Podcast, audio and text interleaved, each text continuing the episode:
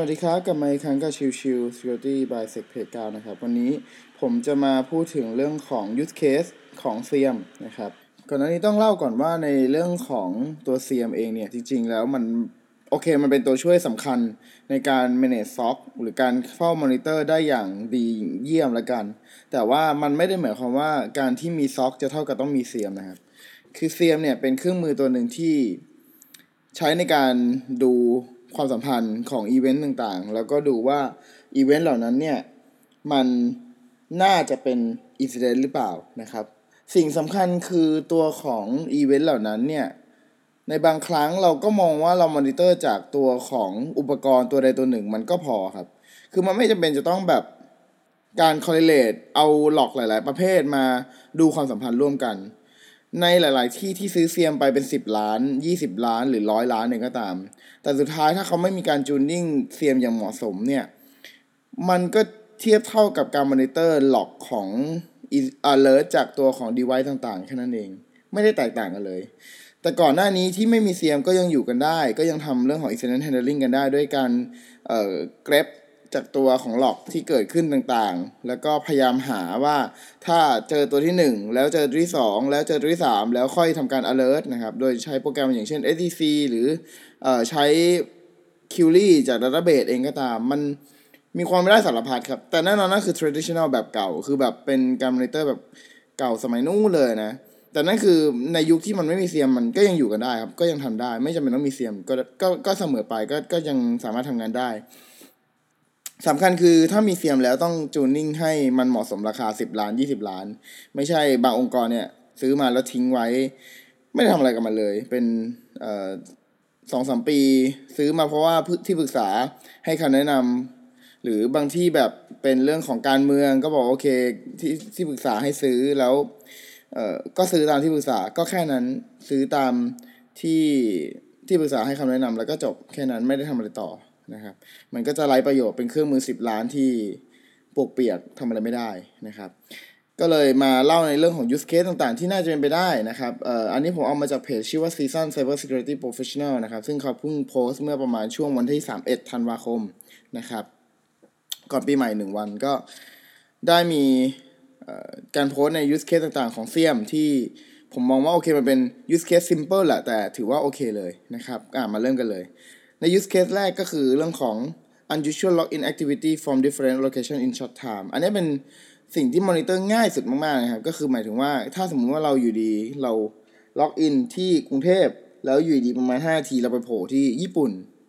นะครับ อันนี้สมควรจะ alert นะครับ เพื่อจะดูว่าเฮ้ยจริง ๆ แล้วเขา login มาจากญี่ปุ่นจริงหรือเปล่า หรือว่าเขาข้อมูลหลุดไปทำให้เขา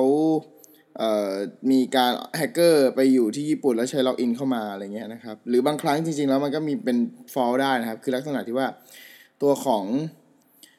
user เองเนี่ยซื้อซิมที่เป็นโรมมิ่งไปด้วย ก็เลยกลายเป็นว่าเราไปเที่ยวญี่ปุ่นพอดี ก็เลยกลายเป็นว่า login สองที่พร้อมกัน ก็เป็นไปได้เช่นกันนะครับ ก็ต้องดูในลักษณะของรายละเอียดของการใช้งานของ user ด้วยนะครับ ข้อ 2 brute force login attempt using same username and dictionary password from same source IP address นะครับ อันนี้ง่ายๆ คือเรื่องของการพยายาม boot force ไปที่ตัวพวก remote service ต่างๆ นะครับ ก็ทำการมอนิเตอร์ได้นะครับ ที่ตัวของ SIEM นะครับ ก็พูดง่ายคือถ้ามีการ boot force ก็พยายาม ban IP ซะ หรือว่าพยายามในเรื่องของการป้องกัน การทำพวก remote service ต่างๆ ให้ไปอยู่ใน VPN แทนหรืออะไรอย่างนี้เป็นต้นนะครับ